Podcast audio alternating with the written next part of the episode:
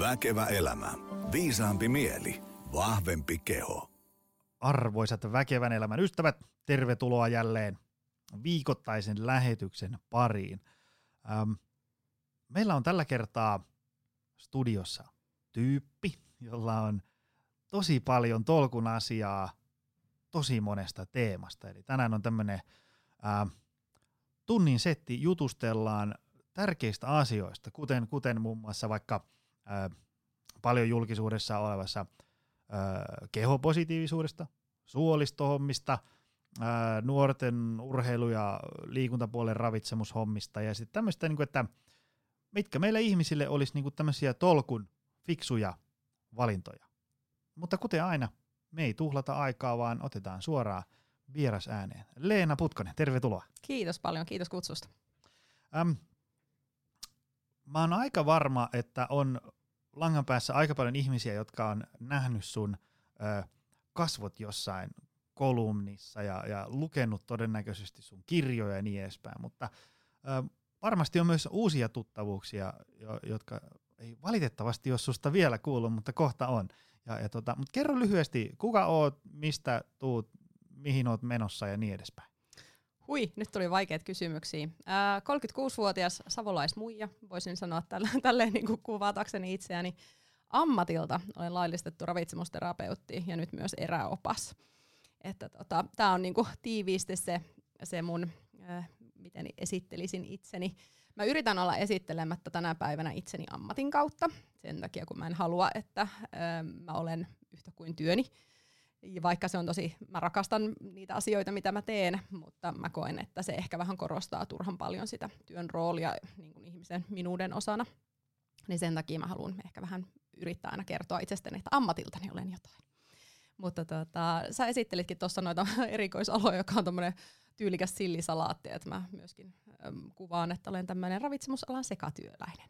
Ei siis kun meillä on sun kirjoja kotona ja ne on ihan tolkuasia ja sun kolumnit on hyviä, niin mikä siinä tietoa tuottaessa. Kyllä joo, ja mulla on ehkä semmoinen periaate, että mä en, mitä minä sillä tiedolla itse teen, jos minä saan innostettua muitakin sen, sen pariin, niin tuota, sillä tavalla olen pyrkinyt, pyrkinyt viestimään, että ihan se semmoinen niin selkokielinen eh, ravitsemus ja tiedeviestintä, niin ne on niitä, mistä mä oikein innostun aina, aina hirveästi ja vuosi, vuosi toisensa jälkeen jaksan, jaksan sitten niitä kyllä tehdä. Totta kai välillä vähän, vähän niin kuin tässä, kun sitä on niin paljon sitä keskustelua ja puhetta, mutta toisaalta sitten kun ne on tosi tärkeitä itselle ja koen ne niin kuin iloisiksi ja positiivisiksi asioiksi ennen kaikkea, jotka tuo sitä niin kuin voimavaraa kaikkeen, niin, niin sillä, siinä mielessä on mukava niistä puhua. No hyvä. Ja nyt meillä on vielä tunnin verran Joo, aikaa jutella näistä. Hei, ähm, mennään suoraan syvään päähän ja vaikeisiin teemoihin, tai silleen niin kuin monitahoisiin teemoihin, ja sitten varsinkin kun ne ähm, tietyt teemat heitetään tuonne niin suuren yleisön alttarille niin kuin läpikäytäväksi, niin se, siinä on tavallaan se, se keskustelu lähtee jotenkin niin kuin heti sivuraiteelle. Tavallaan, et, et, et siinä on niin kuin, nyt ei ole ymmärretty yhtään, mistä ilmiöstä on kyse. Ja, ja tota, yksi näistä on, on tämä tämmöinen niin kehopositiivisuus, kehoviha ja, ja tavallaan niin kuin siinä ympärillä ää, pyörivä keskustelu. Mutta nyt, kun mulla on tolkun tyyppi täällä studiossa, niin kerro meille, mistä tässä niin kuin kehopositiivisuudessa niin kuin oikeasti on kyse. Kun, kun tuosta nyt avaa minkä tahansa kehopositiivisuus keskustelun, niin aika, aika helposti käy selviö, että, mi, selviö, että mistä siinä ei ole kyse. Mutta jos me tavallaan niin palautetaan junan raiteelle, että mistä siinä on kyse? Siinä on ihan kyse siitä, että ihmisillä olisi niin kuin mukava olo ö, omassa kehossaan. Noin niin kuin jos mietitään sitä yksityiselämän äh, sfääriä tai piiriä, että, et mit, mitä se niin kuin yksilötasolla merkitsee. Mutta sitten taas, jos me katsotaan sitä yhteiskunnallisella tasolla, niin me puhutaan enemmän jo ihan sitten tasa-arvo kysymyksistä. Eli silloin, silloin ne on vähän niin kuin kaksi eri äm, haaraa, mitkä voisi ajatella, että siihen keskusteluun nousee. Ja mulle se on tosi tärkeä kysymys. Ihan, se on noussut mulle tärkeäksi kysymykseksi sen takia, että äm, töissä mä oon havainnut niin paljon sitä, mihin johtaa se oman kehon vihaaminen ja tyytymättömyys itseensä. Ja se ei ole kyllä koskaan niin kuin mitään positiivista tai terveyttä edistävää, mihin se sitten niin kuin lopputulemaan tulee. että se johtaa sitten näihin loputtomiin. Ennen kaikkea laihduttaminenhan siinä nyt on ollut se iso juttu. Toki sitten myös tämmöinen niin kuin fitness, fitness tota, kehon tavoittelu voi olla hyvin epätervettä, ne keinot. Ja tota, sitten se näkyy kyllä siinä kokonaisvaltaisessa terveydessä, myös mielenterveydessä. Että yritän muistuttaa siitäkin, että, että ravitsemusasiantuntijana keskustelen itse asiassa äärettömän paljon siitä, siitä korvien välin terveydestä. Joo, mutta ja siinähän ei ole siis kyse siitä, etteikö edelleenkin yritettäisiin saada ihmisiä niin kuin kohti terveellisiä elämäntapoja. Joo, on heille niin kuin sopivia elämäntapoja ja semmoisia, että, että jokainen keho on huolenpidon ja terveyden arvoinen. Hmm. Eli ehdottomasti kyllä, mutta se ei ole sinällänsä, se on ehkä semmoinen enemmän ä, mielentila, joka sitten kun ollaan positiivisessa, hyvässä, tavallaan rentoutuneessakin mielentilassa, niin se automaattisesti johtaa siihen, että ihminen on paljon kyvykkäämpi tekemään niitä hyviä valintoja, koska on silleen, että hei, mutta mä oon niinku sen arvonen, että mm. et mä panostan nyt siihen, että mulla on virkeys, vireystila hyvää ja syön säännöllisesti ja nukun riittävästi ja pidän itsestäni huolta, asetan itseni tavallaan niinku siinä prioriteettilistalla tosi korkealle, jotta voin olla sitten niinku muillekin hyödyksi myös. Mm. Eli siinä on ihan en mä, en mä niin halua, että siinä on mikään semmoinen supertavoite. Mm. Kaikki on nyt tänä päivänä semmoista suorittamista ja tavoitteita, että mä nyt yritän niin kuin vapauttaa ihmisiä myös vähän siitä, että asiat myös soljuu eteenpäin omalla painollaan. Ja joskus voi olla, että tarvitaan niin kuin tavallaan se hyvä sysäys. Ja mä kyllä väitän, että mitään positiivista ei ole niin kuin yltiönegatiivisuuden kautta saatu aikaan terveysrintamalla. Että sen takia koen, että että se semmoinen niin kuin kehoystävällinen suhtautuminen on, on huomattavasti hedelmällisempää, sit, jos me katsotaan ihan myös niitä lopputulemia. Joo. Mä, kun itse käy esimerkiksi vaikka luennoimassa yrityksessä, niin mä lähetän sinne aina semmoisen kysely etukäteen, että hei mä oon tulossa kuukauden päästä, että mistä sä haluaisit, äh, niin kuin, minkälaisiin kysymyksiin sä toivoisit vastauksia. Se, se oli se sanamuoto oli aikaisemmin tämä. Ja sitten kun niitä, ähm, tuli niitä vastauksia, niin, niin se oli aika karmeita luettavaa millaisin sanankääntein ihmiset kuvailee itseään tai kertoo itsestään. Se, että niin kuin, mä, mä aina teen, mutta mistään ei tule mitään. Mä nyt oon vaan tällainen ihminen ja sitten se, että en halua olla tämän näköinen. Ja, joo, ja, semmoista joo, niin kuin joo, joo. Ja, ja sitten mä tuossa äh, jokunen kuukausi sitten muutin sen siihen muotoon, että et, et ihmiset kertoisivat, että et mikä nyt on jo hyvin ja mitä sä haluaisit parantaa. Kiva, Vitsi, joo. miten se, se, niin kuin se ne ihmisten vastaukset, kun aikaisemmin oli silleen, kun luki sitä, että mähän on niin kuin menossa puhua johonkin ihan painajaismaiseen paikkaan, missä kaikki on huonosti. Kyllä. Mutta sitten nyt kun on muuttanutkin se näin päin, niin ihmiset löytää, kun annetaan niin tehtävät, kerro niin hyviä juttuja. Joo. Ni, niin siellä on, yllä, siellä on niin monesti tavallaan seitsemän hyvää juttua. Ja sitten on semmoinen, että hei, tähän mä haluaisin kuulla vähän lisää. Kyllä. Ja se on ollut semmoinen, niin koska ei semmoisesta, niin kuin, var, varsin, no ehkä jos, ymmärrän, että joskus joku jollain vitsin varjolla heittää niin kuin itsestään jotain. Mm. Se on nyt, ei siinä mitään. Mutta sitten se, että, että se on semmoista niin kuin ympärivuorokautista, mä oon kauhea. Niin, niin ajattele semmoisessa mielentilassa itse elää. Että niin kuin, miten paljon sä pystyt itseäsi edes auttamaan siinä mielentilassa, koska kyllähän siinä menee semmoiseen tiettyyn jonkinlaiseen, jonkinlaiseen paniikkitilaan tai jotenkin semmoiseen hälytystilaan, ja sitten se lisää sitä stressiä, ja no se nyt tiedetään sitten jo fysiologisesti, mitä se tekee, ja se ei ainakaan auta asiaa, mm. niin tavallaan sitä niin pyrkii. Mä oon tehnyt tota samaa, että kysyy, niin kuin, että no, mitäs hyviä puolia sussa on, että kun just kuulee, että nyt puhutaan itsestä tosi negatiivisin sanankääntein, niin sitten mulla on ihmisiä, jotka ei pysty vastaamaan siihen. Ne ei kerta kaikkiaan pysty vastaamaan. Istutaan hiljaa ja odotellaan siinä vastaanotolla, että no mitäs keksisit, ja sitten annetaan vielä kotitehtäväksi, ja silloinkaan ei vielä pysty tekemään sitä niin sitten toki mä olen sitä vähän muuttanut, että okei, että nyt me tarvitaan ehkä hakea sitä, opetella sitä, että mi, mitä on, kun kiinnitetään huomio positiivisiin asioihin. Eli sitten voi, monesti on helpompi ulkopuolisista etsiä niitä hyviä piirteitä, että vaikka läheisistä, perheenjäsenistä, siis jotenkin siitä lähipiiristä etsiä sitä että et niin huomaatko, että muista on tämmöisiä kivoja piirteitä ja sitten vähitellen sitä, että löydätkö nyt sitten itsestäsi helpommin niitä, kun olet hahmottanut, että mitä kaikkea ne voi olla. Ne voi olla ihan vain ystävällisiä sanoja tai tyylitajua tai mitä tahansa tai hyvää yhteistyökykyä työpaikalla tai muuta vastaavia. Et se, se voi olla, että joskus lähdetään todella niin kuin ikään kuin etäältä ähm, miettimään sitä terveyskysymystä mikä sun mielestä, jos sun pitäisi listata asioita, mitkä tämmöistä niinku, keho negatiivisuutta, keho vihaa sitten nykypäivänä aiheuttaa? No se ei ole ehkä nykypäivänä, sen juuret on Tai- tai tosi niinku- pitkät. niin, joo, niin. joo, juuret on todella pitkät. Eli meillä on kuitenkin tämmöinen ähm, hoikka on yhtä kuin terveysajattelu hyvin vahvana, mikä ei siis ensinnäkään pidä paikkaansa. Ja sitten toisaalta niin kuin, va, va, niin kuin luo, luo ihan kohtuuttomia paineita ihmisille tänä päivänä, kun sitten taas ne elinolot ovat, ovat sellaiset, että ne ei ehkä ole ihan ihmisystävälliset eikä meidän fysiologisiin tarpeisiin kauhean soveltuvat. Et puhutaan, puhun siis kiireestä, stressistä, liian pitkistä työpäivistä, niin kun kuormittumisesta yleisesti, plus sit siitä, että ei välttämättä ole sitten tavallaan energiaa tehdä niitä fiksuja kauppavalintoja ja, ja ruoanlaittoon pistää sitä aikaa, saati, että olisi johonkin har- harrastuksiin aikaa ja muuta. Eli se on aikamoinen semmoinen vyyhti, mitä pitää lähteä sitten vähän niin kuin pala kerrallaan, että palotella sitten ensin osiin, että okei, mitkä nämä elementit on, jotka kaipaa sitä muutosta ja sitä kautta sitten niin lähtee muuttaan.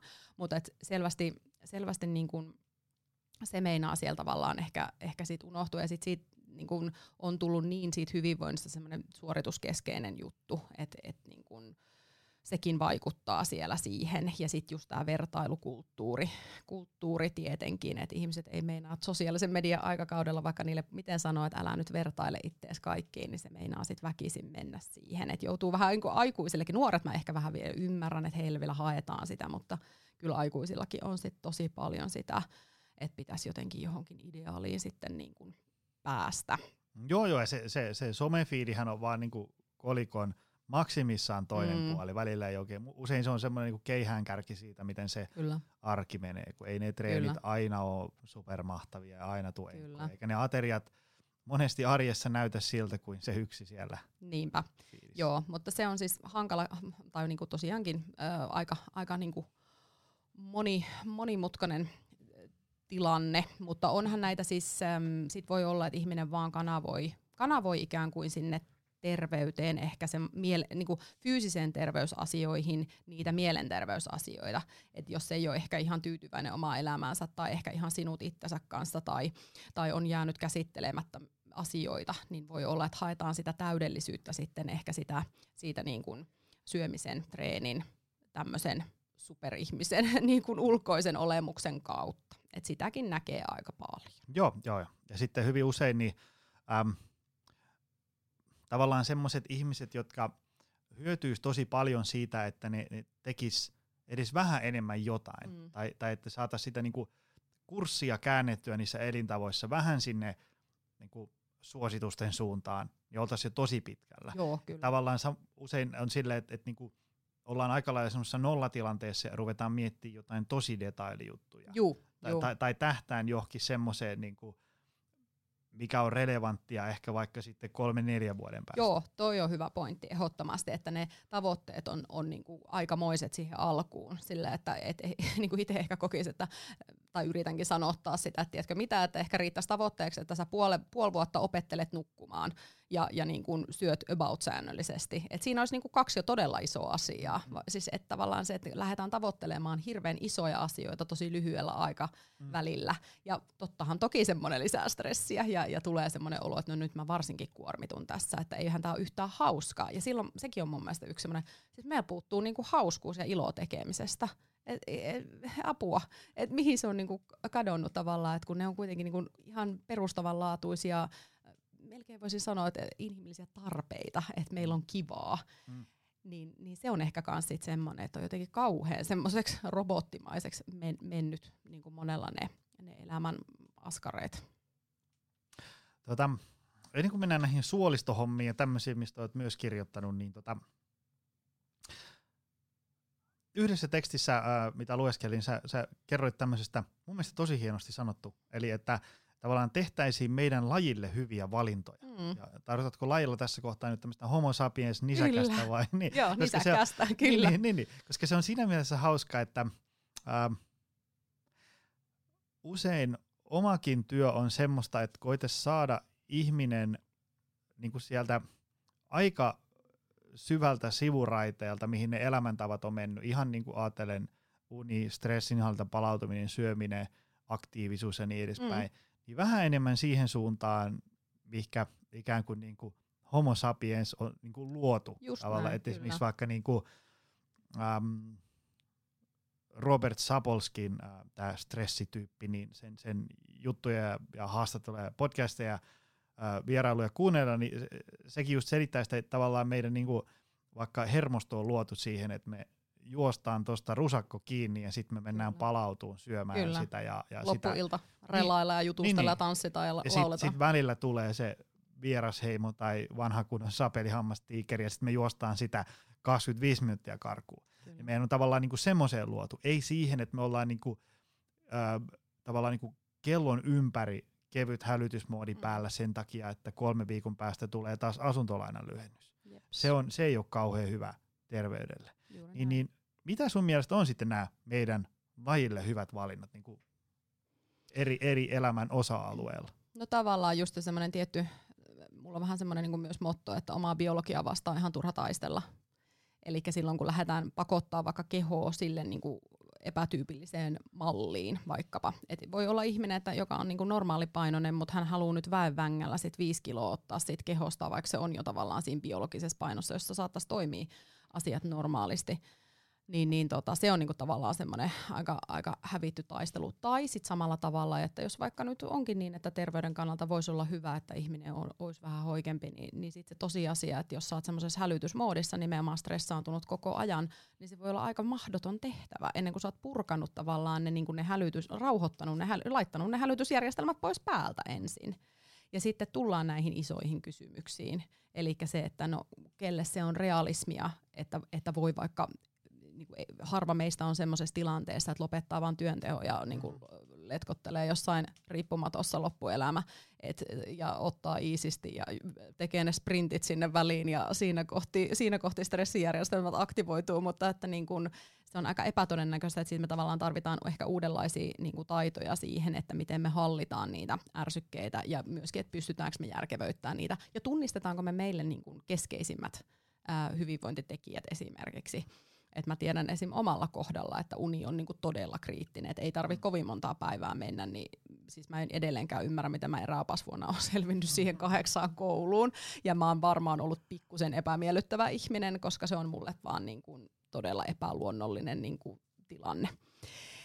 Niin, niin äm, et sekin on aika semmoinen keskeinen juttu, että mitkä ne on ne, ne jutut siellä kullakin, mitkä on ne kriittiset pisteet. Että joku voi kestää, kestää sitten niin kuin eri, eri asioita, että jollakin se ruokavalio ei ole niin justiinsa vaikka ateriarytmi. Että osalla se voi kestää venyttämistä ihan hyvin ja osalla on niin tosi tiukkaa. Mutta että mitä mä nyt tarkoitan sen lajityypillisyydellä, niin on juuri tämä, että hälytysmekanismit pitäisi järjestelmät saada siellä jos, jossain määrin niin pois. Ja sitten meillä toimii ne järjestelmät paljon paremmin. Että vaikka syömisen sää, näl, nälän kylläisyyden säätelyt toimii paljon paremmin silloin, kun meillä sitten on niin levollinen tila ja siellä pääsee ää, tietyt hormonit viestimään aivoille, niin kuin mitä ruokaa tulee syödyksi ja mitä tarvittaisiin ehkä enemmän. Ja minkälainen se kylläisyysvaste on siellä, ja sitten toisaalta se pystyy myös, puhutaan tästä tietoisesta syömisestä, jota taisit, taisit sitäkin tuoda esille, että siitäkin voidaan rupatella tänään, niin, niin tavallaan se, että meidän keho pystyy kertomaan silloin paremmin sitä, että mitä se ihan fysiologisesti tarvitsee, koska me olemme nimenomaan vielä niin alkukantaisessa moodissa fysiologisesti, että meillä on ne järjestelmät, että me osataan valita sitä ruokaa ikään kuin intuitiivisesti ja, ja sen mukaan, mitä niin kuin luonto on tarkoittanutkin mutta me elämme yhteisössä, jossa se viestit on vaikea kuulla, kun tulee niitä ulkopuolisia ärsykkeitä niin kauhean paljon. Et se, se siellä on. Ja just tämä tämmöinen superihmisen vaikka, että mitä on tosi pitkään ollut, että niinku se vähän nukkuminen on vähän niinku ideaali ollut. Että et tosi menestyä nukkuu vähän ja herää viideltä tekemään kaikkea. No just Niin, oli se. Joo, niin, oli ennen lukenut sitä, kun protestoin sitä, että en todellakaan lue edes tätä.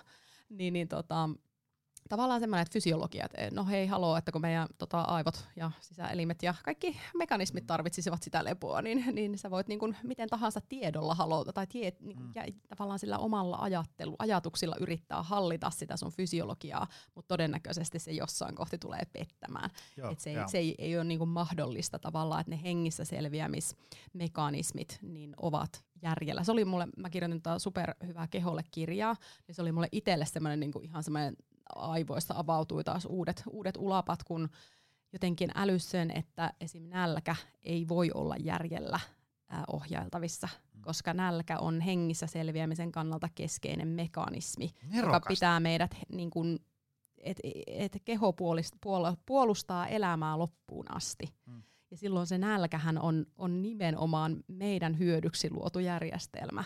Ja se ajatus siitä, että sitä yrittää epätoivoisesti ruokasäännöillä ja kaiken maailman dietillä ja jos jonkinlaisella niin kuin tiedolla säädellä. Niin it's not gonna work, niin kuin, eikä se ole toiminut, niin kuin ollaan huomattu. Että et eihän semmoinen niin toimi. Siellä on ehkä yks, yksilöitä, jotka pystyvät mm. johonkin tiukkaan järjestelmälliseen juttuun. Pari-kolme viikkoa toimii ihan varmasti. No ihan varmasti. Siihen, siihen meillä riittää niin. kuin, tota, meidän kärsivällisyys, äh, mutta, äh. mutta hyvin harvalla sen ja. jälkeen, koska se on ikään kuin luonnoton. Valitettava harva jaksaa miettiä sitä, niin kuin, että se olisi vaikka esimerkiksi kolmen vuoden päästä vielä fiksusti. Niin. Tai, tai siis silleen, niin kuin, että se Jolmi, otetaan nyt joku lappu, jossa sanotaan montako grammaa sitä kanarintaa Jep. tulee. Koska mä luulen, että siinä on varmaan aika lailla semmoinen, että et, et ihmiset on jotenkin niin kuin, on niin paljon kaikkea, töissä pitää vaivata päätä ja Joo, koto, helppoa, kotona niin. muksut niin. haluaa kaikkea ja pitää viedä reeneihin ja väsyttää ja on niin kuin se koko setti vähän levällä. Ja nyt siihen päälle mun pitäisi tätä niin kuin syömistäkin ruveta vielä Kyllä. tietoisesti edespäin. Niin sitten se on se, että joo, ei kiitos, katsotaan myöhemmin, anna nyt tähän se ruokavalio. Kyllä, kyllä. Siinä on varmaan se, että mä oon huomannut, että äm, silloin kun niin kymmenen vuotta sitten aloitti tämän työn, niin tää oli, tuntui, että on sille, että nyt mulla on tässä tämä optimaalinen treeniohjelma ja ruokavalio, nyt minä annan nämä tuohon ihmiselle ja se alkaa tekemään näitä ja sitten se tulee hyvään kuntoon. Joo. Ja sitten se olikin hassu, kun se ihminen olikin, että no, mä en tykkää tosta ja mä en ehdi tekemään tota ja, ja sitten olikin se, että ai niin, viekö, tämä onkin ihmisten valmentamista. Kyllä. Ja sitten se on paljon enemmän mennyt siihen, että, että niin kuin tavallaan kun itse lukee tiedätkö, jotain viimeisintä tutkimustulosta siitä ja tästä, ja sitten ihmisten auttaminen on loppujen lopuksi sitä, että miten me syödään ABCllä fiksusti. Joo, Tämmöisiä. Ja, sitten, juuri. Niin, ja tavallaan, että se on usein lähtee sellaisesta niin kuin arjehallinnasta ja semmoista, että kun ihminen tulee, että nyt mä haluan päästä hyvään kuntoon, sitten kun me katsotaan lähtötilannetta ja siellä on sellaista, että niin kuin aamulla 6.15 lyödään kaasupohja ja sitten se nousee sieltä 11, jonka jälkeen alkaa vielä puolitoista tuntia omaa aikaa. Ni, niin ei sellaisessa rallissa ole käytännössä mahdollista tehdä minkäänlaista niin kuin suunnanmuutosta. Niin, se niin. juuri, että pitää miettiä, että missä on se oikea aika niille asioille. Kyllä mä juttelen siitä, jos on semmoinen oikeasti tilanne, että nyt että tämä ruokahomma tulee kuormittamaan sua vaan enemmän, niin sitten mä kyllä niin sanon rehellisesti, että pitäisikö harkita joku semmoinen parempi ajankohta, mutta onneksi mulla kyllä on mulla on kyllä todella fiksuja asiakkaita vissiin, koska tosi moni tulee silleen, että hei, nyt mulla on rauhallisempi jakso elämässä, tämä ja tämä vaikka projekti tai remppa tai whatever on loppu, että nyt mulla olisi semmoinen toive, että nyt mä haluaisin rauhassa keskittyä tähän ja se on jo lähtökohtaisesti aika, aika supertilanne, että ihminen niin tiedostaa sen, että mä haluan vähän aikaa ja rauhaa ja tilaa tälle. Tai on vaikka joku opintovapaa tai joku vastaava siellä tulossa, jonka rinnalla haluaisi sitten vähän, vähän niin kuin saada sitä rytmitystä. Ja se on ihan tosi mahtava ajatus. Mä itse koen sen niin, että et mullahan niinku menee aika autopilotilla vaikka omat ruokavalinnat tai niinku elämäntapavalinnat. Hirveän paljon on semmoista, että ei mun tarvii kauheasti kuormittaa aivojani sillä, koska mä osaan tavallaan sen niin, niin, niin kun, mulla on ne taidot tavallaan tehdä niitä hyviä valintoja ilman, että ihan hirveästi niin kuin tarvii, tarvii sitä prosessoida, että onko tämä hyvä vai eikö tämä, kannattaako tämä vai ei. Ei, se on semmoista niin kuin, niin kuin nopeasti joku kauppareissut tai muut vastaavat, niin eihän niihin tarvii niin kuin tavallaan panostaa sen takia, kun on ne taidot. Ja sitä minä haluaisin ihmisille, että mä ennen kaikkea haluaisin opettaa ihmisille taitoja, syömisen taitoja. Eli sitten pystyy, pystyy soveltamaan niitä ja sitten ei ole riippuvainen just siitä, että onko sitä kanarintaa nyt siellä jääkaapissa vai ei että niinku tavallaan se, se ajatus siitä, että silloin on paljon myös semmoinen varautuneempi niihin elämän kriiseihin tai tilannemuutoksiin. Tuossa la, niinku, la, lajityypillisille tai niinku lajille tyypillisiä niinku hy, hyväksi olevia valintoja, niin äm, mä en tiedä onko liikunta tai aktiivisuus tai tämmöinen sun leipälaji, en tiedä. Kyllä siitä puhutaan, niin, joo, joo, totta kai. Niin, niin, kun mä usein sitä mietin, että jos ajatellaan, että, että tota, Mä oon nyt itse koittanut jonkun aikaa kiinnittää huomioon siihen, että olisi viikoittaiset liikuntamäärät, olisi vaikka liikuntasuositusten Joo. tasolla. Ja, ja, ja siihen nyt mä pääsen aika helposti, koska on sille urheilu mm. koko pienen iän. Mutta sitten ähm, munkin duuni on tosi paljon niin puhelimeen puhumista ja sähköpostin naputtamista, niin se ö, päivittäiset askeleet jää niin kuin sinne tosi pitkälle sinne hälytysraja alapuolelle. Niin, niin sitten kun mä oon miettinyt sitä, että, että kun, kun usein menee johonkin valmentaan tai puhuun ja siellä kysytään, että no miten tämä liikunta, että mikä olisi niin kuin suositus.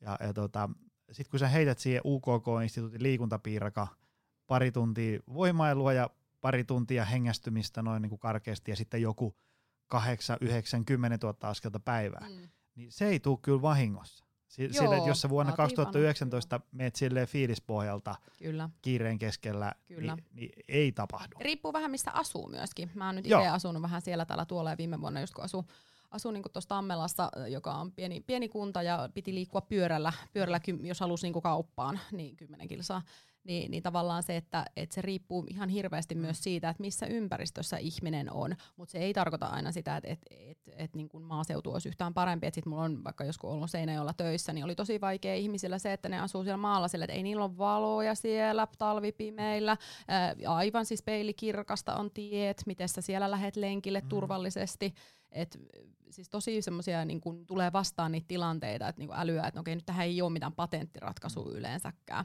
Mutta sitten jos mietitään joku liikunnan asia, paljon puhutaan totta kai, että miten sitä saisi li- lisää ihan senkin takia, että vaikka itse hoidan paljon vatsasuolistovaivaisia, niin liikunta on tosi, tosi, tosi mm. merkittävä osa sen hoitoa, niin jutellaan siitä kyllä paljon, tai tietenkin sitten jos on, jos on tota muuten, muuten haluaa tehdä elämäntaparemonttia, niin jutellaan. Mutta sitten mä yritän just sitä, että että miten sinne arkeen saisi semmoisia niinku luontevia liiku, liikkumishetkiä. Et aika moni vanhempi niinku esim. hokasee, että öö, siis hippasen, hippa, niinku hippaan leikkiminen on, mm. on, on, on niinku urheilua, voisi sanoa kuntoilua. Et ihan siis semmoisia, että mennään puistoon tai leikitään vaan lasten kanssa illalla tunnin kaksi, kun siellä möhellät jossain lumihangessa pyörittelet, pyörittelet tota lumiukkoa ja vähän pulkkamäkeä ja muuta, niin siis se on tavallaan sitä, että mm. yri, et yrittää myös hahmottaa ihmisille, että missä niitä tilanteita siellä luontevasti syntyy. Ja sitten minä tietysti luontoalan ammattilaisena suosittelen kaikkia viikonloppuretkeilemään, että, mm. että ratkaisu sitten aina se, että no panostakaa viikonloppuun, että siellähän on hyvä sauma sitten, että shoppailun sijaan niin kannattaa melkein sit suunnata mieluummin johonkin keskuspuistoon tai, tai kansallispuistoon tai vastaavaan kivalle retkeily, retkeilyjutuille just perheiden kanssa ja muuta, mm. niin sit opettaa tavallaan ehkä siinä samalla lapsille luontevasti sitä semmoista tota, ää, niin kuin kuntoilusuhdetta tai semmoista liikuntasuhdetta semmoista niin kuin luontevasti, että se tulee vähän siinä tekemisen joo, ohessa. Joo. Ja sitten just itse on aina sitä koittanut vähän avata, että ei, ei se liikkuminen ole aina joku tämmöinen niin urheilu. Mm, kyllä. Tai, eikä se ole semmoinen, että mennään tiettyyn kellonaikaan johonkin kyllä. ja laitetaan urheilukamat päälle ja sitten tehdään jotain, vaan se niin kuin suurin osa siitä niin kuin aktiivisuudesta alkaen ihan niin kuin käsien heiluttelusta, mm. äm, tulee sitten ikään kuin vähän niin kuin siinä arjessa, mutta sitten tavallaan kun maailma on vähän semmoinen, että eipä semmoista välttämättä kauheasti tuu. Niin, se pitää luoda. Kyllä niin, vähän niin, miettiä niin. se, että miten, mm. miten niinku tulee niin. helpommin niitä niin. hetkiä. Mä itsekin, kun mä oon asunut tosiaan monessa paikassa ja muuta, niin huomaa, että paikkakunnilla, jos mä oon asunut kolmen kilsan päässä mm. niin, niin kuin keskustasta, niin esimerkiksi siinä on tullut siis hyvin luontevasti se arkiliikunta. Sitten Helsingin keskustassa asuneena, niin sit onkin taas mm. vähän eri. Ja sitten toisaalta mun kaverilla on ihan eri kokemus. Hän on silleen, että no Helsingin keskusta kävelen kaikkialle. Mm. Että niin todella erilaisia näkemyksiä, vaikka mäkin kyllä kävelin kaikkialle, mutta jotenkin tuntuu, että ei sitä silti niin kuin tahtonut tulla riittävästi. Mutta että nämä näitä hassuja, hassuja tota, kuvioita, että mikä kullakin sitten toimii. Ja toisaalta sitten jollekin voi olla, että ihan ehdottoman tärkeä vaikka se, että pääsee yksin kuntosalille tekemään sen oman juttunsa, niin se voi olla siis vähän jo semmoista niin kuin mielenhuoltoa samalla, että se voi olla se oma, ainut oma aika esimerkiksi. Että se voi olla sit tosi luonteva ja, ja aika sit helppokin saada sieltä se semmoinen joku slotti ke- kehitettyä johonkin, johonkin esim. työpäivän jälkeen ennen kuin hakee lapset vaikka hoidosta, niin eräs kaverini toimii näin, että mm. hän, hän aina jämptisti lopettaa työt tiettyä aikaa ja painelee salille ja sitten lasten kanssa loppuilta kokonaan. Ei tarvitse miettiä enää sen kummemmin sitä. No aivan. Ennen kuin mennään suolistohommiin ynnä muuhun sellaiseen, niin otetaan se termi, mitä tuossa äsken jo vähän liipattiin, se tietoinen syöminen. Mitä se tarkoittaa? No tietoinen syöminen on äh, tapa, tapa äh, vähän niin kuin analysoida sitä ihmisen syömisen säätelyä tai syömistaitoja, mutta se on, terminologia on nyt ihan vapaa. Ei, minä käytän tietoista syömistä sen takia, kun minä hahmotan sen paremmin niiden eri aistikanavia, että on tavallaan suunnälkää, tuoksunälkää, äm, sitten muistinälkää, sydännälkää, solunälkää, Äh, mitä mulla puuttuu nälkää. Näitä on yhdeksän käytännöstä, niin kuin, ehkä kymmentäkin voi puhua, että miten, miten sen kukin haluaa la, lajitella, mutta itselle se on vaan niin kuin helpoin tapa hahmottaa, mutta sitten on tämä toinen rinnakkaistermi, intuitiivinen syöminen. Eli ihan minun niin kuin määrittely tässä vuosien saatossa, että ne on niin kuin sama asia, mutta tietoinen syöminen ehkä vaan menee näiden aistikanavien kautta sit enemmän. Ää, mä muistan, tota Hesarissa oli juttua ää, tästä tota mun kirjassa, kun on nämä esitelty, niin sit siinä oli puhuttu siitä. Ja ja sitten joku oli käynyt kommentoimaan että herran tähden, miten tästä syömisestä pitää tehdä näin vaikeaa. Mä sitten kävin, sit mä harvoin käyn kommentoimasta, koska ei vaan aika riitä, mutta, mutta sitten mä kävin kyllä, että tota siis kenenkään hän ei tarvitse tehdä tätä. Että aina se hauskuus, että kun, asia, niin kun joku alan asiantuntija, minun tapauksessa nyt ravitsemusalan asiantuntija menee sanomaan, niin eihän se tarkoita, että sun tarvii niinku tehdä mitä mä sanoin, jos et sä halua. Niinku, ei todellakaan. Mutta se auttaa monia niinku hahmottamaan paremmin sitä, että mitkä niinku on ne tekijät, mitkä vaikuttaa siihen mun syömiskäyttäytymiseen. Sanoisin näin, että Uh, varmasti ihan tutkitusti niin ah, ahmintahäiriö on esimerkiksi sellainen, mihin siitä on apua, ja tosi monellahan ylipainon taustalla on itse asiassa jonkinasteista ahmintahäiriöä. Alidiagnosoitu ja alitunnistettu ongelma ehdottomasti. Niin esim. Heillä, heillä voi olla tosi hyödyllistä, että me harjoitetaan tavallaan ja me palotellaan ikään kuin se nälkätuntemus, koska jos mä kysyn, että no miksi sä syöt ton ruoan tai miksi sä syöt noin niin kuin, tota, ton määrän tota ruokaa, niin ei, ei sieltä oikein tuu mitään. Mutta sitten kun me lähdetään niinku erittelemään, että no okei, no miten sä aistit tämän ruoan, niinku, tai mikä sut saa niinku valitsemaan se, että haistatko sä sen ensin, vai onko se makumuisto, joka sulla nousee pintaan, ja onko sulla sitten, ootko huomannut, että liittyykö sulla niinku vireystilaan tai mielialaan se sun niinku ruoan valinta, niin se vaan auttaa meitä äh, hahmottamaan ihmiselle monesti sitä, että mikä ohjaa sitä syömistä, jotta, me, jotta se ei olisi juuri niin, että mm. ikään kuin et, et pystyy tietoisesti valitsemaan niitä hyviä juttuja ja, ja niinku kuuntelemaan vähän mitä haluaa, koska kyllä aika moni sanoo just semmoista vaikka, että et kaupasta sit nappaa siinä kauppareissun päälle jonkun suklaapatukan tai muuta ja sitten hotasee sen menemään niin, ettei huomaakaan niin sitten tavallaan se, että no okei, että, että sä koet, että tämä on sulle niinku problemaattinen juttu. No sitten lähdetään vähän niin kuin, no miksi sä teet niin ja miksi se tuntuu, että se menee nopeeta. Tuossahan todennäköisesti enemmän kyse siitä, että ihminen on syönyt vähän liian vähän tai jäänyt iltapäivän välipalat väliin ja sitten se valitsee ihan luontaisesti sitä, mikä sitten auttaa siihen vireystilan nostamiseen. Ei mikään suuren suuri nautinto, koska se pitää hotasta niin nopeeta, että se ei oikein ehdi aistiakaan niin tavallaan sitä, että mennään vähän taaksepäin, puretaan sitä tilannetta, että okei, tässä kohti sulla varmaan on vähän tämmöinen solunälkä, nyt pitää mm. saada äkkiä energiaa ja, ja tota, sen sijaan, että sä keskityt, keskittyisit nauttimaan siitä, niin se menee vähän semmoiseksi niin kuin, äm, ikään kuin ohi, ohi niin kuin tietoisen mielen sitten tulee syötyä. Eli se on ihan puhtaasti sen, siihen niin kuin avuksi siihen, että ymmärtää sitä, että miksi tekee niitä ruokavalintoja, mitä, mitä sitten tekee. Ja toisaalta se on semmoinen keino myös purkaa niitä sääntöjä että se ei arvota sitä. Ruoka ei ole, ole niin kuin hyvää tai huonoa tai terveellistä, epäterveellistä, oikein väärin, vaan semmoinen tietynlainen hyvä neutraalisuhde. Et jos sun nyt siinä hetkessä se suklaapatukka on sillä niin kuin parasta, mitä tiedät, anna mennä vaan. Tai jos on levysuklaata, se ei ole myöskään tapa rajoittaa sitä, koska sitäkin näki jossain kohti, oli aina se, että tietoinen syöminen, että keskityt sen suklaapalan syömiseen, niin sulle riittää vain yksi. Sillä ei riitä aina. Minä syön sitten enemmän, jos minä haluan syödä enemmän. Että tavallaan niin kuin se, että se ei ole, mm. se ei ole niin kuin tapa rajoittaa syömistä missään nimessä. Toi on aika lailla sitä, mitä itsekin kannatan. Se, minkä kanssa mä tuskailen, on sit se, että, että kun ihmiset sit kuitenkin kaipaa sitä, että no, mut, mut, sano, miten mun pitää syödä. Mm. Ja sitten kun sä, että no, kun, vähän vaikea sanoa, kun, kun tavallaan kun olisi hyvä, että et, et se on rentoa syömistä, no sitten rentoa joku tarkoittaa, että se on sitten vaan niin voi tää pizzaa, karkkia, limpparia mm. aamusta. Jotain. Ei, ei se ole ihan sitäkään. Ei. Mutta sitten se tavallaan niin kuin, kun sitä voi ajatella semmoisena jatkumona. Mm. Että sulla on tavallaan niinku superoptimaalisia ja sitten niinku aivan hirveitä, tai no sanotaan mm. nyt niinku pizza, karkkilimppari, niin. tällainen, ja sitten sulla on joku 74 grammaa maustamatonta kanarinta. Ja sitten siinä on niinku tavallaan paljon tosi niinku paljon käyttökelpoisia siinä mm. niinku välimallissa.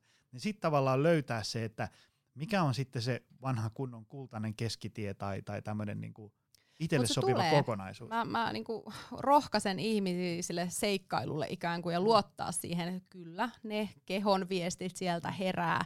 Koska siis fakta nyt on, että jos toi esimerkki, että no sit ihminen vaan syö pizzaa. Mm. Öö, mä en jaksa uskoa, että ihminen söisi vaan pizzaa, koska tota, jos sä lähdet kyselemään siltä vähän tarkemmin sitä, että okei, no mikä, mikä, miksi sä syöt, niin kuin, että miksi sä valitset sen ensimmäisenä, no ensimmäinen helppo vastaus, että no kun se on hyvää. Mutta sitten kun sitä lähdetään vähän analysoimaan tai sitä, että minkälainen olo sulle tulee siitä, no koetko sä, että sä saat vireä niin kuin muuten, jos sä syöt vaan sitä pizzaa nyt sitten niin kuin vaikka tyyli joka päivä, niin, niin kuin tavallaan kun lähdetään purkamaan, niin ihminen voi huomata, että okei, tämä ehkä ihan olekaan se tavallaan, mitä mun keho nyt ehkä tuntuiskaan sit ha, niin kuin haluavan. Et yleensä ihmiset kaipaa vähän apuja siihen. Mä ikään kuin koen, että mä monesti heidän kehojen tulkki. Hmm. Että mä puran sitä niin kuin heidän käyttäytymistään ja valintoja ja sitä, että et niin kuin miksi sä sit niin kuin valitset näin. Et Mm. yritän niin kuin sanottaa sen kehon viestejä, signaaleja Mm. ja ymmärrätkö sä, mitä se keho yrittää sulle kertoa viestiä. Niin sitten kun sitä lähdetään purkamaan, niin kyllä sieltä niinku yleensä löytyy se semmoinen kultainen keskitie.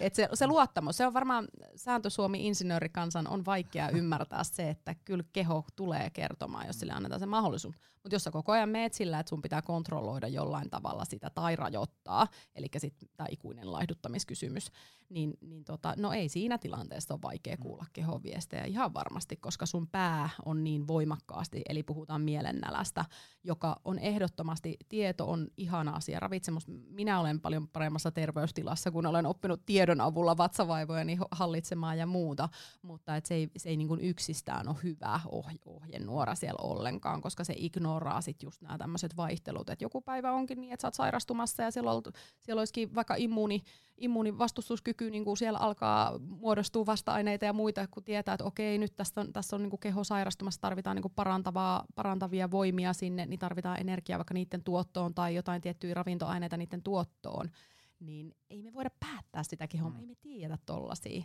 Et meillä, ei, meillä on ne järjestelmät niin, niin kuin hienot siellä, hieno, hieno säädetty ja me ollaan niin kuin uskomattoman mieletön niin kuin luomus siinä, miten paljon me pystytään, miten paljon se keho pystyy niin kuin sääteleen ja järjestämään ja fiksaan Mm. mm. ja ohjaan.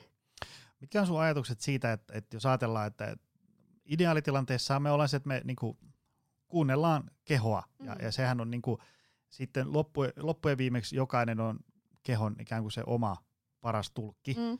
mutta kun mä oon huomannut, että, että sit se edellytys on se, että sit se, se keho ei voi olla just semmoisessa hälytystilassa tai Mhm, semmoisessa niinku ihan hullun myllyssä. Et Kyllä. usein se, että, se, että ne kehon viestit on ikään kuin, niin kuin ää, sellaista, mitä homo sapiens nisäkkään niin kuin keho viestittää ollessaan niin kuin hyvässä kunnossa, niin se edellyttää mm. sitä, että on hyvät elintavat, että sä niin kuin nukut riittävästi, liikut, Mm. syöt suurin piirtein Mm. sinne päin. No ei ehkä ihan nyt, mä väittäisin, että kyllähän se keho viestii myös vaikka sitä stressiä, Mm. niin kyllähän se nyt kertoo sulle niin kuin sitäkin, että huono olo ja väsyttää ja kaikkea muuta, niin kyllähän se nyt kertoo siinäkin tilanteessa, että Mm, ja- yrittää ja- ja- auttaa sua epä, siinä niin kuin viestimällä, että nyt tarvitsisi vähän näille tehdä jotain. Ja. Mutta kehon kuunteluhan ei tarkoita eh, mun mielestä, i- tai minä en näe sitä niin, että siinä nyt on semmoinen, että löllistellään menemään ja odotetaan, että mihin suuntaan niin käsi seuraavaksi heilahtaa, mihin se keho Mm. haluaa mennä. Et siis aivot ovat osa kehoa, ei se sitä niin kuin pois, pois sulje mitenkään.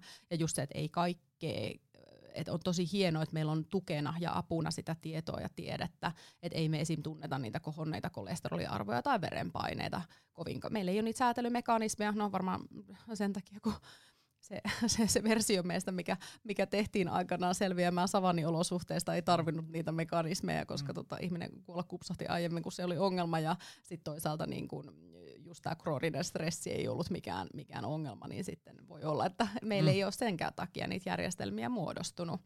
Niin siksi on hirvittävän hienoa, että meillä on kuitenkin niitä mittareita ja Mm. apuvälineitä siihen, siihen niin kuin tueksi kuitenkin. Joo, joo, joo. Ja sitä itsekin kannatan, että en nyt halua, että tässä nyt palataan mihinkään kivikaudelle. Mm. Se on Mm, niin kuin hieno homma, mm. että mun Kyllä. elinien odote on yli 30. Ja jos nyt tosta menee nyt jalka poikki, niin mä voin mennä tuohon meilaatteen parsiin se takas umpeen. Kyllä. Mutta, mutta Mut tavallaan... totta on, että toi on, mitä sä sanoit, että kyllä ne mekanismit on niinku totta kai niinku siinä kiireen stressissä Niin, semmosessa, niin ehkä vaikeampi ainakaan itsenäisesti tulkita. Tiedän Mm, mm. tämän, tästä vähän yritän stressitilanteesta itse palautua, niin tiedän kyllä tasan tarkkaan, miten helposti ajautuu semmoiseen hullun mylly, ettei oikein taju itsekään, mistä on kyse. Ja sen takia eikö ole mahtavaa, että meillä on apua saatavilla ihmisille ja on, on puhutaan näistä asioista ja, ja niin kuin saadaan ehkä ihmiset sit herkemmin myös hyväksymään se, että jotain tarvii varmaan tehdä. Aivan. Hei, mennään tähän sun toiseen leipälajiin, suolistoasiaan. Joo. Äh, kohtalaisen iso teema. No niin joo. Tälle sivuraiteena pureskeltaisiin, mutta niinku, lähdetään nyt ensinnäkin siitä, että et niinku, mikä on suoliston tehtävä ihmisessä. Aloitetaan ihan ensinnäkin siitä. Niinku, lyhyesti. Valtava. Öö, no ihan ykköstehtävä varmasti on ravintoaineiden pilkkominen ja imeyttäminen, että me saadaan keho toimimaan, saadaan niitä rakennuspalikoita ja energiaa kehon toimintaan. Et se nyt on ykkös, ykkösjuttu siellä tietenkin, miksi se on sinne kehittynyt. No mitä sitten, niin kuin tavallaan, mitä suolistossa voi käydä niin, että sitten se alkaa näkyä kehon erinäköisinä epätasapainotiloina tai muuta sellaista? No, taas tosi laaja kysymys. Lähdetään suolistomikrobistosta liikenteeseen. Otetaan muutama yleisin. No se on se, joo. Just sitä, että äm, jälleen kerran länsimaalainen elämäntapa. Eli siis toi muuttunut suolistomikrobisto varmasti on yksi keskeinen juttu, että elinta, siis elintavat, hygienia-asiat, että me ei altistuta samalla tavalla niin kuin varsinkin kaupunkiympäristöstä, niin semmoisille suojaaville, suojaaville bakteereille, jotka olisi hyvä, että meillä siihen kahteen ikävuoteen mennessä saataisiin niin treenattua sitä immuunipuolustusta niiden erilaisten bakteerien avulla. Ja sitten toisaalta niin kuin, äm, myöskin sit ruokavalio, eli varsinkin tämmöinen kuituköyhä, kasvisköyhä, suolaa, sokeria, rasvaa paljon, eläinproteiineja paljon, niin ei ole suolistolle kauhean hyvästä ja suolistomikrobistolle erityisesti, jotka on sitten siihen suolistomikropiston niin kuin monipuolisuus, lajikirjo liittyy sit siihen ihan siihen suoliston pinnan terveyteen, jotta se on semmoinen ehjä ja, ja se hallitsee sitä, että mitä sinne elimistöön pääsee, koska suolistohan on niin kuin ikään kuin ulkopuolinen putki meidän sisällä ja se putkilo nyt on siellä sitten mutkilla, niin, niin tota, se hallitsee, että se on se puolustusmuuri myös siellä ykkösenä, että se, se niin kuin varmistaa, että sinne kehoon ei pääse mitään haitallista tai vaarallista. Mutta jos ei se sitten ole se suolistomikrobisto ja niiden tuottamat hyvät yhdisteet niin pidä huolta siitä suolen pinnasta, niin siitä voi käydä hassusti ja sinne kehoon päätyykin sellaisia asioita, jotka voi esimerkiksi nyt sitten tämmöiseen immunivasteen laukasta, eli tarkoittaa sitä, että sulle tulee semmoinen matalasteinen tulehdus, kun koko ajan tavallaan elimistössä on jotain, mitä siellä ei pitäisi olla. Niin sitten meidän niin puolustusjärjestelmä sillä yrittää sitten tasata tilannetta. oliko, oliko jotenkin se oli, hämmentävä? Ei, se oli mainio, mainio, mainio, mainio. Ää, tota, mitäs sitten, niin kuin, jos nyt ajatellaan, niin, tavallaan niin kuin, miten se tuntuu niin kuin ihmisen päivittäisessä elämässä, jos siellä on jotain vielä esim? Toi, toi on mahtava kysymys, koska mua aina naurattaa, kun joku, joskus oli joku toimittaja kysyi just sitä silleen, että no mistä sen tietää, että on vatsavaivaa. Mä sille, kyllä sen niinku tietää. ei, se, ei se jää epäselväksi, että kyllä sä tulet huomaamaan siellä sun suolistovaivoja. Mutta tota, ää, toki just se on hyvä nykyään ehkä tiedetä, että jos tulee sitten niinku ihan tämmöisiä toiminnallisia vatsavaivoja, ärtyvää suolta, niin, niin, tai jotain ylävatsavaivoja tai muuta vastaavaa, niin sit sulla on kyllä jo kipuja ja oireita ja semmoista. Mutta sitten muuten, niin eipä sitä välttämättä aina tunnekaan, että et niin kuin kaikki ei ole kohillansa. Ja nyt kun meillä on oikeastaan avautunut vasta, voisi sanoa, että viimeisen kymmenen vuoden sisään, viimeisen jopa viiden vuoden sisään niin kuin todella paljon enemmän se, että hetkonen, että suolistohan linkittyy niin kuin ihan kaikkiin kroonisiin sairauksiin, mielenterveysongelmista, skitsofreniasta niin kuin tyypin 2 diabetekseen, niin, niin tavallaan se, että nythän me vasta lähdetään sit kunnolla selvittämään sitä, miten nämä kaikki linkittyy toisiinsa ja, ja niin kuin, että et joo, sä et välttämättä tunne ehkä niin kuin niitä tiety, varmaan kriittisten vaiheiden muutoksia, niin sä et välttämättä edes tunne. Et sit kun puhutaan näistä muista sairauksista kuin sitten ihan spesifisti näistä tämmöisistä kipu-, hermosto-, mm. suolistovaivoista. No mitä sitten voi tehdä? Öm, aikuinen ihminen sille, sille, että suolisto voi hyvin syödä mahdollisimman kasvisvoittoisesti ja kuitupitoisesti. Viljatuotteita ei kannata unohtaa. Näin keto-aikana on hyvä muistutella. Ihan suolista niin kuin asiantuntijan näkökulmasta. Niin Paljon siis niitä pitäisi mennä sitten päivässä? Esim. No, semmoinen hyvä, hyvä niin kuin tavoite olisi semmoinen sitä puolta kiloa kuutta kourallista. Minä henkilökohtaisesti omille asiakkaille kyllä pikkusen kannustan enemmän, että ehkä enemmän noihin suolisto mikrobitutkimuksiin, joissa ikään kuin verrataan alkuperäisväestöjen ruokavalio, joka on tosi kuitupitosta. Ja heillä on tosi mahtava lajikirjo siellä suolistossa. Toki me ei tiedetä, että onko meidän niin suolistossa jo kuollut sukupuuttoon tietyt lajit, et eipä ne nyt sinne tyhjästä ilmaannu, vaikka me sinne kuitua miten syötettäisiin. Että tämä on varmaan semmoinen tulevaisuuden ala, että mitä bakteereja meillä kannattaisi siellä suolistossa olla, että me pysytään mahdollisimman terveenä. Mutta että se on niinku semmoinen hyvä nyrkkisääntö sinne kasvispuolelle. 80 mä ehkä sanon annosta per päivä, lähempänä kiloa mennään jo siinä. Ja sitten niitä viljatuotteita, niin tavallaan mä käytän näitä nyrkkisääntöjä, ei ole mitään semmoisia, että eihän me kukaan syödä toivottavasti ihan samalla tavalla joka päivä ja samoja annoksia, mutta siis semmoista kuutta, öö, niin kuin et sanotaan neljä siivua leipää, täysjyvä leipää, annos puuroa, sitten aterialla joku täysjyvä riisi tai joku vastaavan tyyppinen pastalisuuke tai mikä tämmöinen, niin siitä jo tulee aika kivasti. Et se on jo tosi tosi hyvä lähtökohta ja ei tarvitse, niin kuin, että siinä on valikoimaa nykyään niin paljon, että esimerkiksi keliaakikoille, joilla tiedetään, että kuidun saanti oli välillä vähän tutkimuksissa näytti vähän huonolle ja varsinkin noissa kansainvälisissä niin nykyään on kuitenkin valikoimaa ihan hurjan paljon, että kannustan nyt kokeilemaan vaikka teflettuja ja kvinoalisuketta ja hirssipuuroa ja sitten uuni, uuniruispuuroa tai vastaavaa, että vähän semmoisia niinku avaa sitä maailmaa, että se ei ole mm. pelkkää sitä lisuketta siellä lämpimällä aterialla, vaan se voi olla vaikka mitä muuta. Ja silloin saadaan myös ravintoaineita tosi hyvin.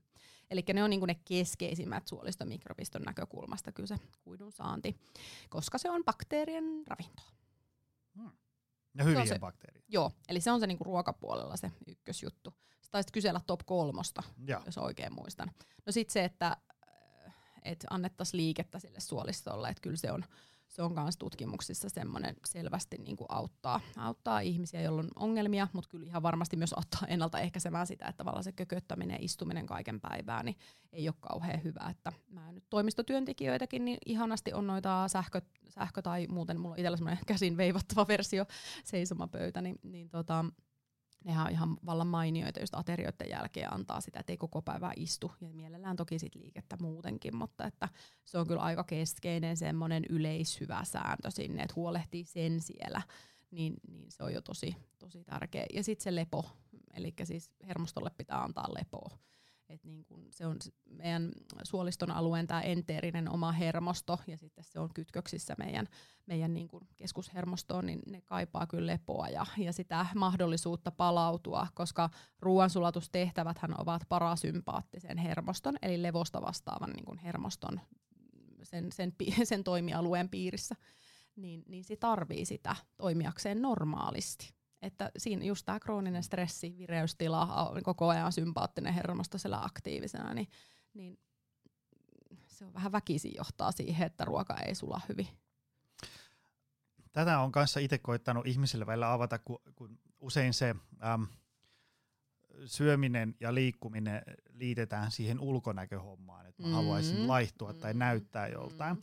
Kun niin kuin loppujen lopuksi sillä, että, että nukkuu ja lepää ja, ja liikkuu on niin kuin huomattavasti tärkeämpiäkin asioita ja, ja sitten se tavallaan se, että nukkuu riittävästi ja liikkuu nyt suurin piirtein millä tahansa metodilla, millä, mikä saa sut sohvalta niin. ylös, niin on ihan hirveästi. Se, se lista, mitä siitä hyötyy, on ihan loputon. Kyllä. Et tavallaan jos se peilikuva ei saa sua liikkumaan tai syömään fiksusti, niin, niin ajattelisi sitä tämmöistä niin terveysnäkökulmasta. Kyllä, ja mä tavallaan toivoisin, että mieluummin ajateltaisiin sitä, niin, niin, koska niin. siis fakta nyt on, että meidän aivot muutenkin näkee sieltä peilistä ihan eri mm, asioita kuin, nimenomaan, niin kuin mikä on realismia, niin, niin, niin tota, tavallaan se, että ähm, mä toivoisin just näin, ja sitten se on, mitä mä yritän aina selittää, että mä en todellakaan – että mä oon niinku terveydenhuollon ammattilainen, mun, mun, mun intresseissä on pitää se ihminen terveenä ja hyvinvoivana mahdollisimman pitkään ja, ja toivottavasti mahdollisimman onnellisena sen takia, että sillä on toimintakykyä tehdä asioita, jotka sitä kiinnostaa, jotka tekee sen onnelliseksi. Että tavallaan se, että miltä hän näyttää, on, on niinku minulle toissijainen asia, mm. mutta siinä on se ristiriita monesti sitten, että kun asiakas tulee silleen, no mulla on sellainen tilanne, että mulle suurin piirtein ihmiset tietää, että kelle ne tulee, mm. ja ne tietää mun arvomaailman ja ne tietää, että mitä mä, mä niin kuin että minkälaista terveydenhuoltoa mä teen. Et se, on, se, on, se on sitä just, just tota, enemmän muuta kuin mm. ulkonäkökeskeistä. Niin joo, se on just hyvä pointti siinä, että tuossa on varmaan meille ammattilaisille välillä vähän semmoinen huokailun paikka, että että tota, niin, mutta kun taisi sulle niinku tosi hyvä, hyvä vaikkei tämä nyt näy välttämättä ulospäin mitenkään. Joo, joo, ja sitten sit semmoista niinku, tavallaan kun joskus ollaan mietitty joku, että nyt, nyt ruvetaan laittaa jotain tyyppiä, niin kuin se haluaa hyvään kuntoon mm. ja paremmat elintavat ja niin edespäin. Ja sitten mm, kun, kun usein me ollaan varsin sillä, sillä tavalla niin kuin eri toimijoita, kun meille tulee ihmisiä sille, että kun Totta kai on sitä, että on niskahartiaseutu ja mm. lisää virtaa päivää ja niin edespäin, mutta sitten usein se on jotenkin semmoisesta, niin kuin, se vähän keskittyy siihen ulkonäkötouhuun. Mm. Ja, ja, ja sitten se on semmoista niin kuin, raivokasta väkisin vääntämistä, jotta näyttäisi joltain. Joo. Niin sitten se voi olla monelle tosi helppo semmoinen, että, niinku, että, että ei me niinku loppujen lopuksi tässä olla nyt tekemässä sitä, että sä näytät joltain. Mm. Että mitä jos unohdetaan se hetkeksi ihan kokonaan. Niinpä. Se lähtee heti semmoinen kolmen tonnin apina selästä. Ja, ja sitten, että lähdetäänkin sitä, että, että tavallaan ruvetaan tekemään näitä ja näitä asioita, ja sitten kun me päästään, niin kuin, että, että näitä tehdään säännöllisesti ja syödään suurin piirtein tälleen, nukutaan tälleen, niin mietitään, mitkä kaikki asiat sun elämässä on toisin. Sä voit tehdä niin kuin sulle – mielekkäitä asioita ja sä jaksat töiden jälkeen tehdä muutakin kuin kaatua sohvalle. Kyllä. Ja sitten tavallaan se alkaa niinku, niinku syntyy ihan erilainen tarmo tehdä niitä asioita, kun se ei, ei niinku, sitä ei tehdä vaan sen takia, että et niinku mahtuisi johonkin housuihin tai jotain niin edespäin. Kyllä, kyllä just näin. Joo. Se on hyvä, hyvä jos käytte näin tällaisia keskusteluja ihmisten kanssa, niin joo, niin joo, se on varmasti tosi, niinku, tosi hyödyllistä heillekin ehkä sitten pysähtyä sitä ajattelemaan. Joo, kun se, se niinku tunnistaa usein sitä, että kun tavallaan se keskustelee tässä puoli tuntia jonkun kanssa, niin se tajuaa, että se, se on niinku se tietynlainen rikkinäinen levy on soinut siellä päässä niinku tosi kauan, ja se on semmoista, niinku, että et, niinku just sitä ihan kauheata mm. tapaa puhua itsestään. Kyllä, kyllä. Se onkin sille, että hei, mitä jos unohdetaan toi nyt ihan niinku niin, nimenomaan. kokonaan tästä. Kyllä, joo. Miten me päädyttiin suolistosta tähän? Se on, suolistosta päätyy aina hyvin, hyvin monesti mielessä. Älä nyt se on se mielenterveysasiat, joihin se kytkeytyy hyvin vahvasti. vahvasti niin tuota... Tiedetäänkö muuten sitä, kun on tämä, että, että suolisto on ihmisen toiset aivot? Mm. Niin onko se? On, on, on, on. on. Ihan Mit, mitä se niin tarkoittaa? No se tarkoittaa juuri sitä, että su- suolisto on, on suorassa yhteydessä noiden hermoston kautta sinne aivoihin. Ja, ja siellä pystytään niinku, äh, vuoropuhelua käymään, käymään noiden kahden järjestelmän välillä. Ja sitten me tiedetään, että, että nämä pienet overlordit, suolistomikrobit todennäköisesti ohjaa aika paljon, paljon sitten juuri meidän mieli, mielialaa, että mihinkä suuntaan se menee ja, ja, ja toisaalta ohjaa meidän ehkä ajatuksiakin tietyssä määrin ja ruokavalintoja ja tällaista. Mm. Eli tota, mutta hirveästihan siis on selvitettävää toki, koska siinä on just tämä, että kun se on niin yksilöllinen kullakin se suolistomikrobisto ja se balanssi siellä on niin erilainen kullakin ja tavallaan terveellisiä profiili, suolistomikrobistoprofiileja on todennäköisesti monenlaisia. Mm. Et esimerkiksi, no juurikin nämä, että semmoiset tuota, tutkittavat, jotka ei ole tekemisissä äh, noiden kotieläinten kanssa, niin ei heillä bifidobakteereita ole, joka niin ajeta, jos katsot probioottihyllyä, niin siellä on bifidobakteerit aika selkeästi, selkeästi ilmasto. Toki sillä on tutkimusnäyttöä vaikka kivun säätelymekanismeissa ja näin, mutta, mutta tota, äh, voi olla, että meillä on niin monenlaisia mm. hyviä äh, profiileja, mitkä niin ovat terveydelle edu, edullisia. Mutta tota, paljon on tutkimuksia tällä hetkellä kesken. Et mä sanoisin, että me ollaan tosi paljon viisaampia varmaan kymmenen vuoden sisään. Ja sitten me ollaan nyt siinä kartoitusvaiheessa vasta, että sitten, että mikä on se, se lopullinen, että miten sit saadaan niin kun autettua näitä ihmisiä tai ennaltaehkäistyä noita niin kun sairauksia, jotka sitten linkittyy näihin suolistoaivoyhteyksiin, niin siinä on vielä vähän työtä, mutta, mm-hmm. mutta tota, sanotaan näin, että kovin pieleen ei mene noilla kolmella top kolme säännöllä, että, että jos niitä lähtee tavoittelemaan, niin, niin se on jo myös sen su- suoliston kannalta niin kuin hyviä valintoja ja niin kuin suolisto, suoliston aivoyhteyden kannalta hyviä valintoja. Ja, isoja juttuja ja, ja vaatii jonkin verran työstöä, mutta niin kuin se, mitä tässä vieraana on ollut niin kuin tosi kovia asiantuntijoita milloin mistäkin teemasta, ja sitten kun kysyy, että et, et mitkä olisi niinku just top mm, kolme mm, tämän ja tämän asian parantamiseen, niin kyllä siellä kerta toisensa jälkeen aina palataan niihin semmoisiin tylsiin perusasioihin, mitkä, mitkä on tiedetty niinku jo tosi kauan. Yep. Ei se niinku, jos ne on pielessä, niin on tosi vaikea millään niinku jollain kolmen minuutin täsmähyökkäyksellä johonkin ikään niinku korjata sitä, että et, et kellon ympäri tehdään muuten ihan väärin Kyllä, juuri näin. Se siinä on ehdottomasti lähetys lähestyy loppuun ja me ollaan just ylitettiin puolivälikysymys. Mutta ei, Tota, hei, äm, lyhyesti tai, tai tiivisti jo tässä, että, että sulla oli myös jotain ajatuksia niin kuin nuorten urheilijoiden liikuntapuolen ravitsemuksessa. No joo, siis siinä Tavallaan mielessä mä näen, mä näen valitettavasti, tietysti tässä on, mä ymmärrän sen, mä sanon alkuun, että totta kai mulla on, on niin kuin, puolue, puolue tai tämmöinen värittynyt näkemys, koska mä näen ne ongelmat. Mm. Eli, eli tota, yleensä Mä sit- kysyn tätä ennen kaikkea sen takia, koska ö, mua aina välillä pyydetään puhua näistä asioista. Mm. Ja mä oon silleen, että mulle ei ihan tu, niinku, mulle ei ole niinku, silleen kompetenssi riitä mennä puhumaan nuorisolle Joo. näistä asioista, että sen takia mä Joo. sitten äänestän paikalle jotain muuta. Mutta nyt meillä on mahku saada langoille niinku, tolkun juttuja. Niin No. No joo, siis äm, mä koen, että nuorten, eikä pelkästään koe, vaan ihan jos tutkimuksista katsotaan lasten nuorten ravitsemustottumuksia, niin, niin siellä on just nämä peruspalikat ensin. Se vähän pätee kyllä aikuisurheilijoihin urheilijoihin myöskin.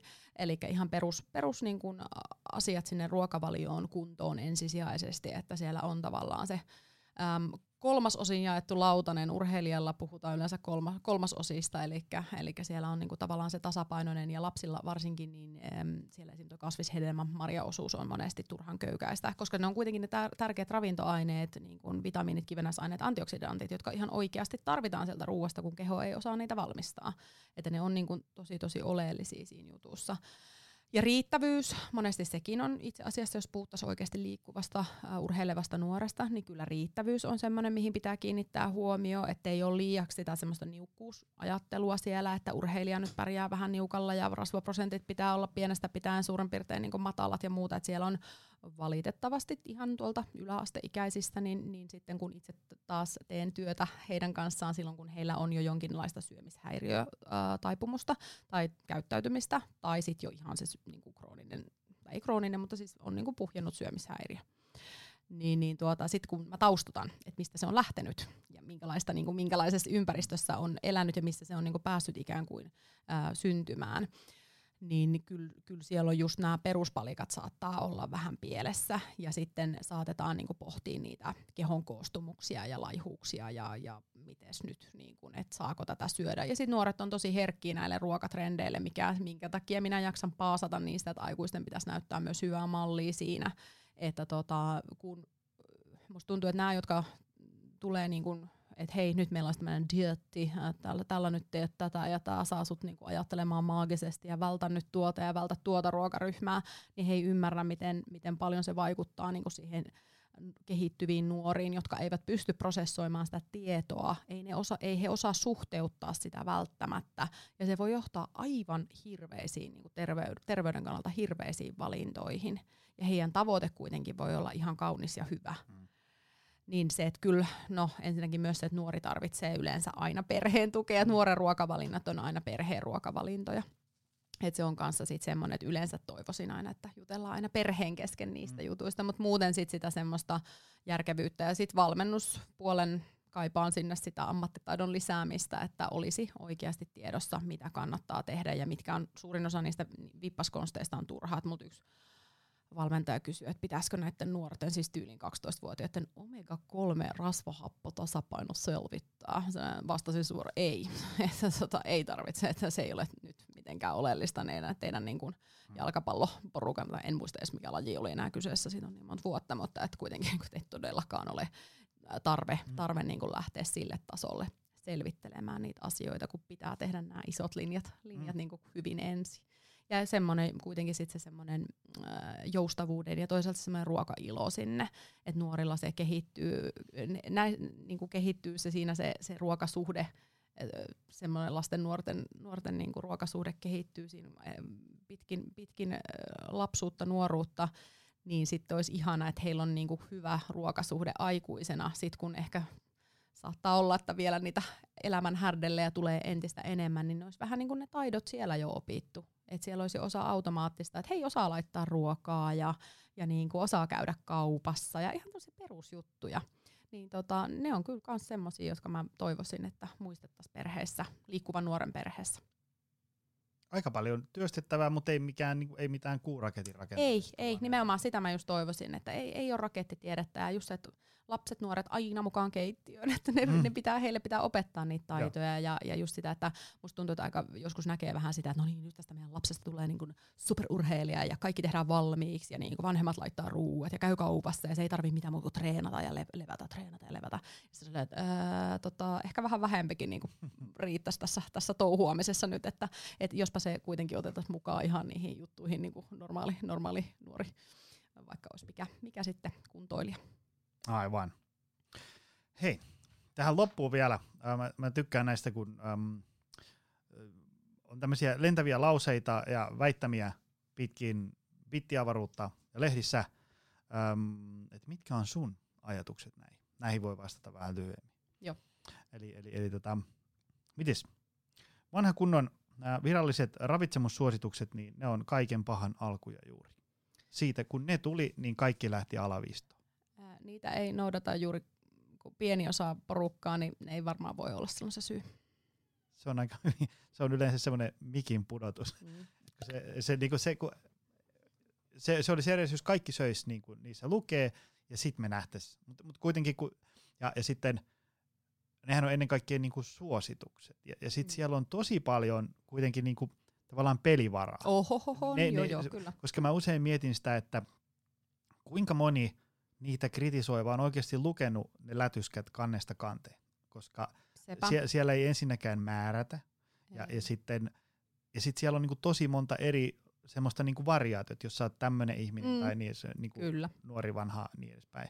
Kyllä. Niin, niin, ja sitten tota... on jokaiselle vielä porukalle omat semmoiset, niin, joilla niin. erityisesti tuonne ää, niin kuin ruokapalveluille on tarkoitettu, mutta siellä on ihan hirveän hyvä asia myös mm. kotiruokailuihin, että niin kuin vaikka lasten ja koululaisten ruokailu. Nämä on, siis niin kuin ne on ensinnäkin kirjoitettu niin superkivasti, että niitä haluaa lukea, koska ne on niin, jotenkin niin. tosi sympaattisia ja, ja siellä on kivoja arjen ratkaisuja ja ymmärretään niitä just näitä arjen haasteita tosi hienosti ja vastataan niihin vähän niin kuin ennen kuin ihminen ehtii edes lähteä niin kuin sitä kysymäänkään, että no miksi ei täällä nyt vastata tähän, niin sieltä se tulee sitten kuitenkin mm. jo valmiina.